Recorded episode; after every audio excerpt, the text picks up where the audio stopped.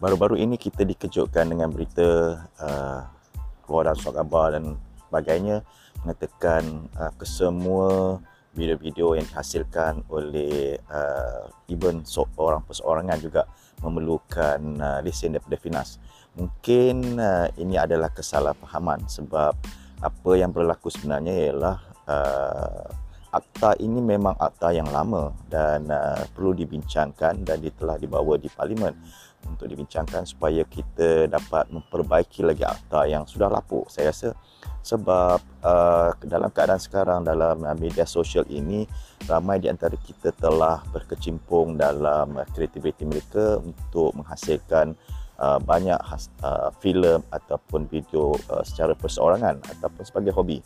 Jadi ini kita uh, merasakan bahawa uh, kita tidak perlu uh, apa pergi ke uh, belakang untuk apa untuk uh, industri kita uh, sebab semuanya telah uh, kita lihat bahawa teknologi ini telah bergabung. Kita lihat bagaimana multimedia uh, dalam penyiaran uh, dalam internet sudah pun bergabung dalam telekomunikasi. Jadi uh, maklumat ini boleh disampaikan oleh sesiapa saja. Dan uh, tidak kira sama ada ia dalam uh, hasil daripada uh, pihak-pihak yang uh, mempunyai lesen ataupun pihak-pihak sendirian. Sebab kita lihat bahawa ramai di antara kita ingin uh, menonjolkan diri uh, di media sosial.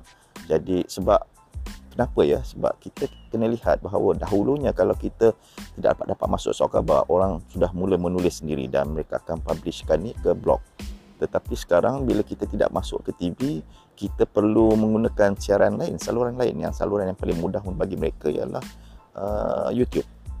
Uh, dan ramai kita tengah tengok sekarang YouTuber eh. dan kalau kita lihat uh, di di radio sebagainya mungkin kita tidak dapat uh, dalam corong radio dan kita menggunakan podcast untuk menyampaikan maklumat kita.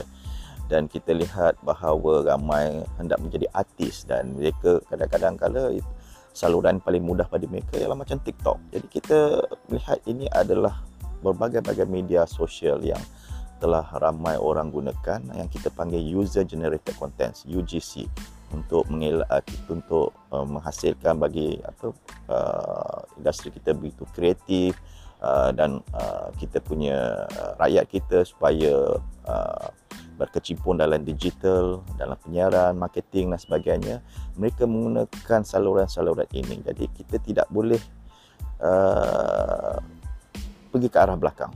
Dan akta ini mungkin sepatutnya kita kaji semula untuk meringankan, untuk memberi uh, ruang kepada orang ramai untuk uh, menghasilkan uh, konten mereka sendiri dan ini kita telah lihat bahawa ramai di antara mereka yang uh, kurang uh, berpeluang dalam akademik, dalam bisnes tapi apabila mereka menggunakan saluran ini mereka telah uh, menunjukkan mereka boleh berjaya eh?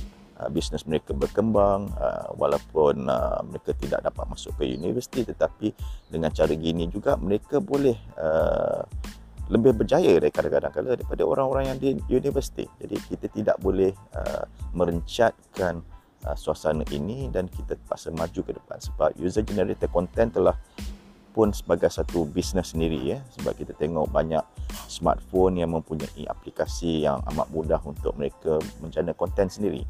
Uh, dan kita lihat bahawa uh, aplikasi pintar ini semakin mudah uh, untuk menghasilkan Uh, video-video pendek dan sebagainya. Dan saya pun menggunakan aplikasi ini dalam saya punya seharian.